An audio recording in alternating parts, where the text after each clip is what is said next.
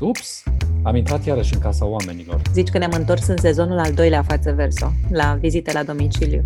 Când de fapt suntem la sezonul al treilea dedicat dramaturgilor români contemporani. Iar ai vorbit frumos, Claudiu. Vă mulțumesc! Ne primește azi cu colindatul Gabriel Sandu, actor, regizor, dramaturg și jurnalist. Da, ia să vedem unde se află. Vă rugăm, deschideți telefoanele și dispozitivele audio. Podcastul va începe.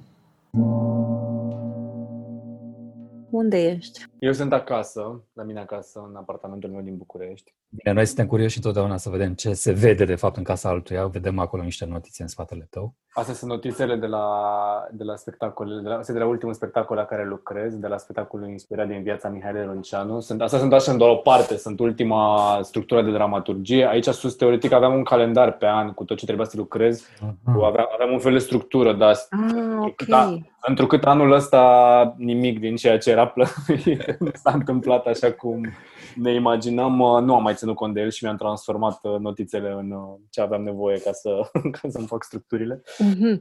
Bun. Eu zic să trecem la, la muncă, la munca propriu-zisă. Și dacă tot ne-ai povestit tu despre scris, uh, asta voiam să te întrebăm. Că ai trecut de la actorie la dramaturgie, apoi la regie și în final la spectacol de autor cu cel mai recent spectacol. Eh, și voiam să te, te rugăm să ne povestești despre parcursul ăsta. Eu am făcut actorie și am jucat niște ani. Cred că eram foarte tânăr când m-am apucat de asta, am început să joc încă din liceu, din, am început, apăream în reclame încă de când eram copil și... La ce ai făcut reclame? Nu o să știi niciodată că eu sunt în reclamele alea, cumva arăt foarte diferit de la o reclamă la alta, adică joc tătici în reclame de pe la 20 de ani, n-ai, n-ai cum să dai seama că sunt eu doar că atunci când ajungi cumva propriu-zis în meseria reală și ajungi să te cunoști pe tine, îți dai seama dacă cu adevărat, um, așa cum este practicată meseria asta în sensul convențional, dacă într-adevăr ți se potrivește sau nu. Ori mie nu prea mi se potrivește. Adică... De ce? Cred că e o, chestie, o chestiune care ține de personalitate. Pun tot timpul mai multe întrebări decât e cazul să pună un actor într-un proiect. Drept urmare, majoritatea proiectelor faine în care am lucrat, în toate am fost cumva implicat mai mult decât este un, implicat un actor în sensul clasic. La, la multe dintre ele, încă de când eram actor, scriam. Sunt mai multe medii de exprimare, iar ulterior, în timp, mi-am dat seama că nu, că actoria mă face foarte nefericit. Vrei să ai o responsabilitate. Da, da, da. De scris am scris... Uh, am scris constant și e un mediu de exprimare care îmi vine natural și în care am avut un fel de independență care cred că de fapt de asta am suferit foarte tare în actorie, pentru că în actorie nu o ai. Și am, am ajuns să scriu, am scris uh, primul meu text a fost Căprioare în 2008, cu care am câștigat la Drama Acum și care a avut uh, un spectacol lectură făcut, regizat de Radu Apostol la teatru foarte mic și a fost și examen de regie al Catincăi Drăgănescu în UNTC.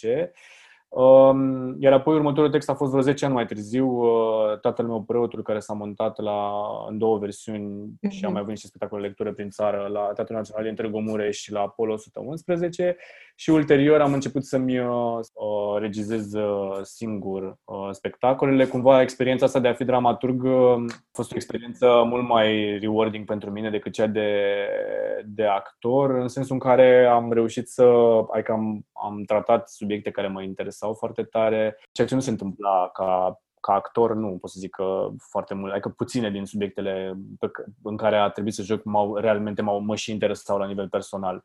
Și apoi, uh, când am început să-mi fac cu adevărat eu spectacolele și să aduc uh, lumea exact, adică să, să pot să redau prin limbajul scenic, prin actori, prin scenografie, prin video, lumea din capul meu, abia atunci am simțit așa, au, au, asta chiar e o meserie foarte, foarte mișto.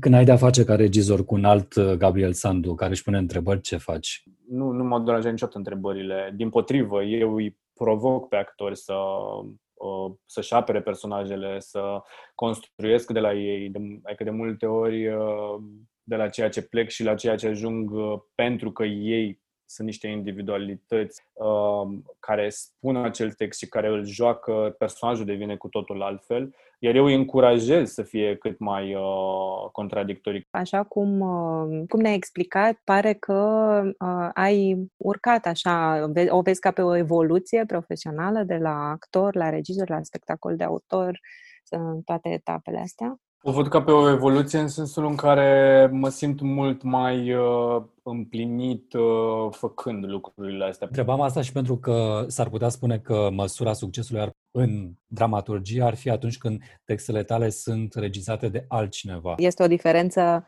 între uh, dramaturgul care livrează textul și spectacolul de autor? Este o mare, există o diferență foarte mare între a scrie un uh, uh, text care știi că va fi uh, lucrat de altcineva care cumva la rândul lui uh, își aduce propria lume pe care de multe ori o suprapune peste lumea ta și de multe ori sensurile pe care tu le dai devin altele versus atunci când tu însuți ridici la scenă ceva ce ai scris anterior, ceea ce uneori tu modifici foarte mult. Există riscul să pierzi din obiectivitate atunci când uh, ești uh, pe propriul text? Uh, nu cred, nu. Cred că din potrivă, pentru că eu nu scriu texte care sunt uh, neapărat gata de jucat. Uh-huh. Uh, eu scriu texte care uh, mai au nevoie întotdeauna de lucru la scenă, pentru că eu sunt o, eu, eu vin de la scenă de fapt spre dramaturgie. Există o categorie de dramaturgie care este dramaturgia uh, publicabilă.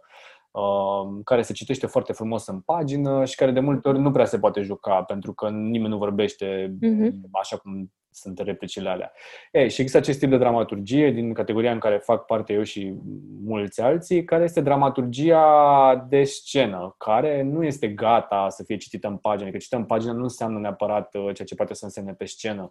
Dacă eu nu sunt de față să explic exact ce am vrut să zic, s-ar, s-ar putea să ducă oamenii pe niște piste greșite. Mm-hmm. Deci, din potriva, spune că textul devine final atunci când am posibilitatea să lucrez în o perioadă extinsă la scenă. S-a trecut peste practica aceea a scriitorului solitar și mi se pare că cea de care spui tu câștigă din ce în ce mai mult teren. Mă întreb dacă cea scris, imaginea tradițională, așa clasică a scriitorului care se închide să scrie dacă o să mai existe în curând.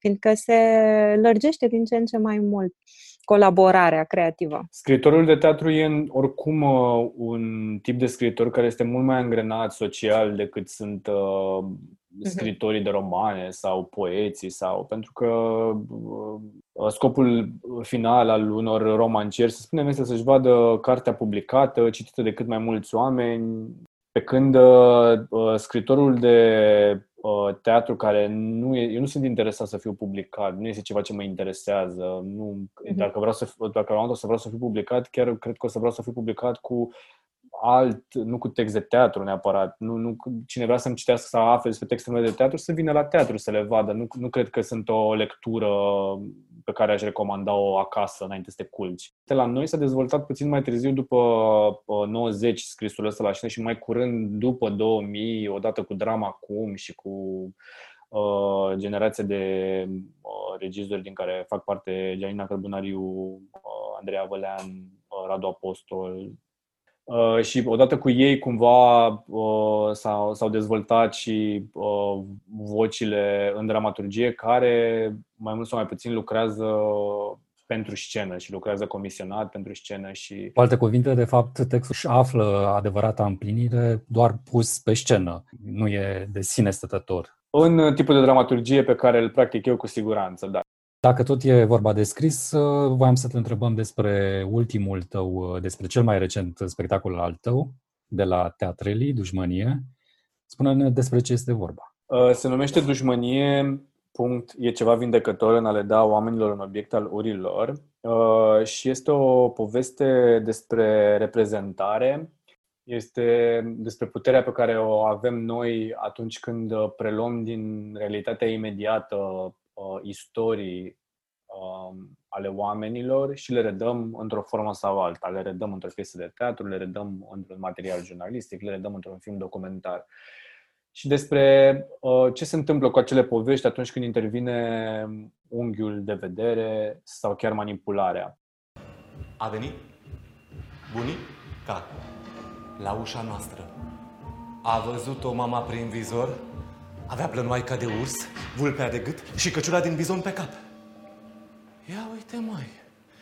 Și noi degerăm în casă, cu toate zdrențele puse peste noi, primite de pomană. De unde are securista asta să-și pună bizon în cap? Și noi mai avem puțin și... Prăjim gândaci. Și spectacolul este fix despre asta, este despre o, o documentaristă care se hotărăște să, să facă un film despre o, o, o femeie în etate care are niște povești foarte controversate de spus despre cum a fost ea îndrăgostită de Ceaușescu. Uh, documentarista face un film care ajunge să-i schimbe complet viața acestei femei și uh, mi-am dorit foarte tare să reflectez asupra acestui tip de decizii, asupra acestei problematici, asupra felului în care um, reprezentăm mai departe lucruri care sunt uh, discutabile.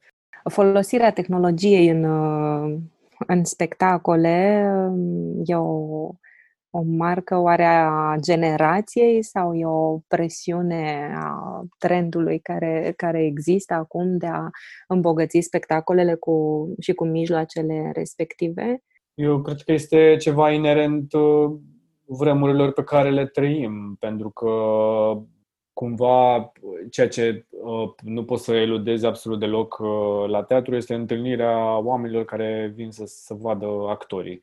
Dar, în afară de asta, de fiecare dată când uh, mă gândesc ce obiecte să aduc în scenă și ce îmi dau, îmi dau seama, devin redundante um, de multe ori decorurile mari, uh, încărcătura de obiecte, adică cumva uh, noi suntem atât de obișnuiți de la telefoane, de la televizoare, um, cu acest stil de a comunica și de a esențializa informația, încât uh, de multe ori îți dai seama că nu are niciun sens să, să nu încorporezi în, în, uh-huh, în munca uh-huh. ta niște lucruri pe care oricum oamenii le folosesc uh, minut de minut.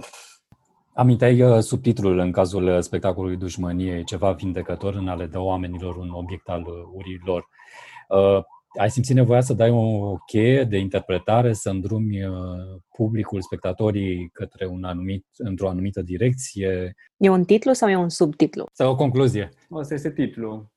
Am avut bătăi de cap cu acest titlu pentru că am plecat cumva de la o, de la o senzație pe care am avut-o că um, am, am scris textul ăsta într-un moment în care mă întrebam cumva de ce noi în societatea noastră românească ne avem, mi se că avem așa o, o, nu știu, o moștenire culturală, o dușmănie dintre asta de, de a fi cumva uh, lipsiți de politețe, de amabilitate în niște contexte și asta cumva emană personajul principal pe care îl joacă Edita Libec, care este o regizoare complet lipsită de scrupule și care pentru a-și face filmul trece peste absolut orice și care cumva emulează uh, nevoia asta a societății noastre de a da vina, de a găsi un țap ispășitor, de a...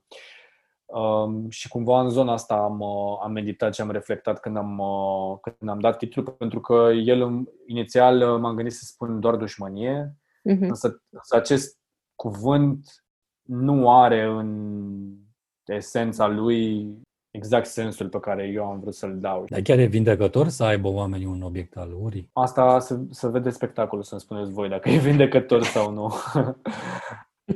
uh, personal nu cred că e vindecător, cred că avem senzația că e vindecător și cred că e un, uh, o, o capcană, cred că e o iluzie. Am citit uh, undeva. Nu spunem unde. Pe sursă. exact. Uh, că ai uh, un animal fetiș în spectacolele tale și am zis să creăm suspans, să te lăsăm pe tine să ne spui care este și de ce, ca asta n-am aflat de ce. Asta chiar sunt curios unde ai citit. Nu dezvăluim sur- sursele. Undeva pe internet. Undeva pe internet. Uh, da. da, este vorba despre căprioare Uh, și cred că obsesia mea cu căprioarele a pornit de la textul Căprioare pe care l-am scris la 18 ani și uh, în care am plecat de la o imagine. Uh, am văzut într-o zi, era, nu știu dacă mai țineți voi minte, în Parcul Cismegiu, acum 10-15 ani, era acea căprioară împăiată cu care veneau copii și își făceau poze. Mm. Se urcau pe mm-hmm. căprioară și își făceau poze cu căprioara. Uh, și m-a, m-a marcat încă din copilărie că prioara aia care era acolo, nu știu, era ceva, oricum animalele împăiate pentru mine sunt ceva în sine așa, acea căprioară care totuși fusese reală la un moment dat, dar acum era împăiată, pe care oamenii, copiii o călăreau și tot și făceau poze cu ea, nu știu, ma, e, e, e ceva acolo în, în situația asta de a lua ceva uh, viu și de a-l păstra, adică din, din nevoia noastră cumva de a, de a de a menține în viață ceva ce a trecut, nu știu, e, e ceva acolo și mai ales în inocența animalului ăsta care m-a, uh, m-a inspirat și așa l-am, l-am corelat tot timpul de, de diverse momente ale personajelor mele care sunt uh, care se leagă cumva de această nevoie de a, de a trece dincolo de, de ce e temporar, de ce e de moment. Dar eu, de unde să știu? El m-a ascuns în debara.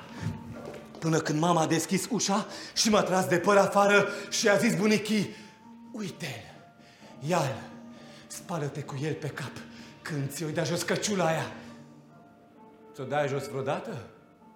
Dar chiar, ai jupuit de mult bizonul, că ne e foame de murim. N-ai mai adus de mult niște pui, niște porc, niște căprioare. Mamă, ce poftă mi să mănânc o caprioară! De când nu mi-a adus niște caprioară? Cei care ne ascultă probabil că sunt curios să afle când va fi premiera spectacolului despre Mihaela Runceanu și cum va fi. Cel mai probabil undeva la anul, nu știm încă exact când. Premiera va fi cu siguranță la scenă, nu va fi online. Nu, nu te înțelegi cu teatrul online? Nu este un spectacol gândit pentru teatrul online. Lucrăm la acest spectacol de un an jumătate. Dar cum ai ajuns la el? Catinca Drăgănescu mi-a propus să lucrăm ceva împreună și atunci când uh, brainstorming-uiam uh, subiecte care ne interesează pe amândoi, uh, eu de mult, de vreo, de vreo 10 ani, notasem undeva subiectul vieții și morții cântăreței Mihaela Ronceanu pentru că am văzut tot felul de reportaje la televizor și mi se părea că felul în care este prezentat uh, necesită cumva și o abordare documentară, ficțională, puțin mai aplicată. Într-un fel îți asum vocea autentică a a personajelor? Încerc să-mi o imaginez mai mult decât să-mi o asum, pentru că eu nu fac teatru documentar per se și la începutul tuturor spectacolelor mele este acest mm. disclaimer care apare că spectacolul este inspirat din uh, evenimente reale de care știe toată lumea, dar este ficționalizat. Avem uh, pentru, pentru încheiere un, nu vreau să zic o manie.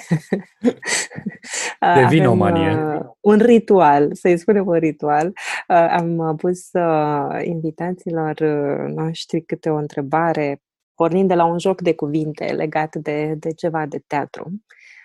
Iar pentru tine am pregătit întrebarea care e masca pe care o porți cel mai des? Nu cea împotriva COVID. Aia, aia o porți cel mai Nu. Masca pe care o port cel mai des. Masca pe care o port cel mai des, cred că este...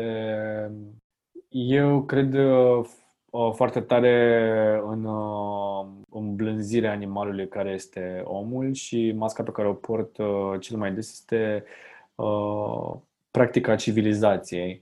Pentru că cred foarte tare că nu trebuie să spunem tot ceea ce ne trece pe la gură, că nu trebuie să spunem lucruri, uh, că, că putem să filtrăm de două ori înainte să deschidem gura și să rănim pe cineva. Nu înseamnă ipocrizie, înseamnă pur și simplu atenție. Bun, dacă, și, dacă Simina a avut curiozitatea asta, eu am altă curiozitate. Care e plăcerea ta vinovată și care poate fi spusă public? Înghețata este plăcerea mea extrem de vinovată. Odată am cheltuit la Roma, două, deci nu sunt nici măcar că nu se cred că spun asta de adevărat. Am cheltuit la Roma într-o zi, într-o după amiază, 200 de euro pe înghețată. Wow! Deci chiar e o plăcere vinovată. Da, nu, e ceva incredibil. Adică faptul că nu era ca și cum mă scăldam în bani, dar n-am mai, n-am mai mâncat trei zile după aia, dar am dat, am mâncat. După amiază înghețată de 200 de euro. Buna mea prietenă din copilărie, Andra Manea, are această imagine cu mine. Noi am copilărit în drumul taberei și era un tonomat de înghețată care în, într-o zi urma să se închidă și avea un afiș cu astăzi este ultima noastră zi, cumpărați înghețată. și avea o promoție că dădeau uh, uh, trei înghețate la vafă la preț de două. Iar când a închis uh, taraba, eu am plecat cu șase înghețate și aș mâncam din toate deodată. Deci este o plăcere vinovată. Mulțumim ne că mulțumim. ai împărtășit și cu noi. și acum uh, și cu alții. mulțumesc și eu. Mulțumim foarte frumos. Mulțumim tare mult. Mă întreb dacă după ce am stat de vorbă, Gabriel Sandu s-a dus să mănânce un ghețat. Drept să spun, să știi că și eu m-aș duce. Stai, stai, că mai avem treabă. Ce treabă mai avem, Simina? Să invităm lumea să viziteze site-ul bicritic.ro, b-critic.ro, unde vor găsi fotografii, o prezentare a lui Gabriel, cronici, trailere ale spectacolelor și un fragment dintr-o piesă. Acest sezon este un proiect bicritic și față verso și este realizat cu sprijinul librărilor Cărturești. Mulțumim mult că ne-ați ascultat! Claudiu, am văzut o căprioară. Liniștește-te, Simina, e de decor. Mă duc să văd dacă mă păcălești. Lăsați cortina peste Simina.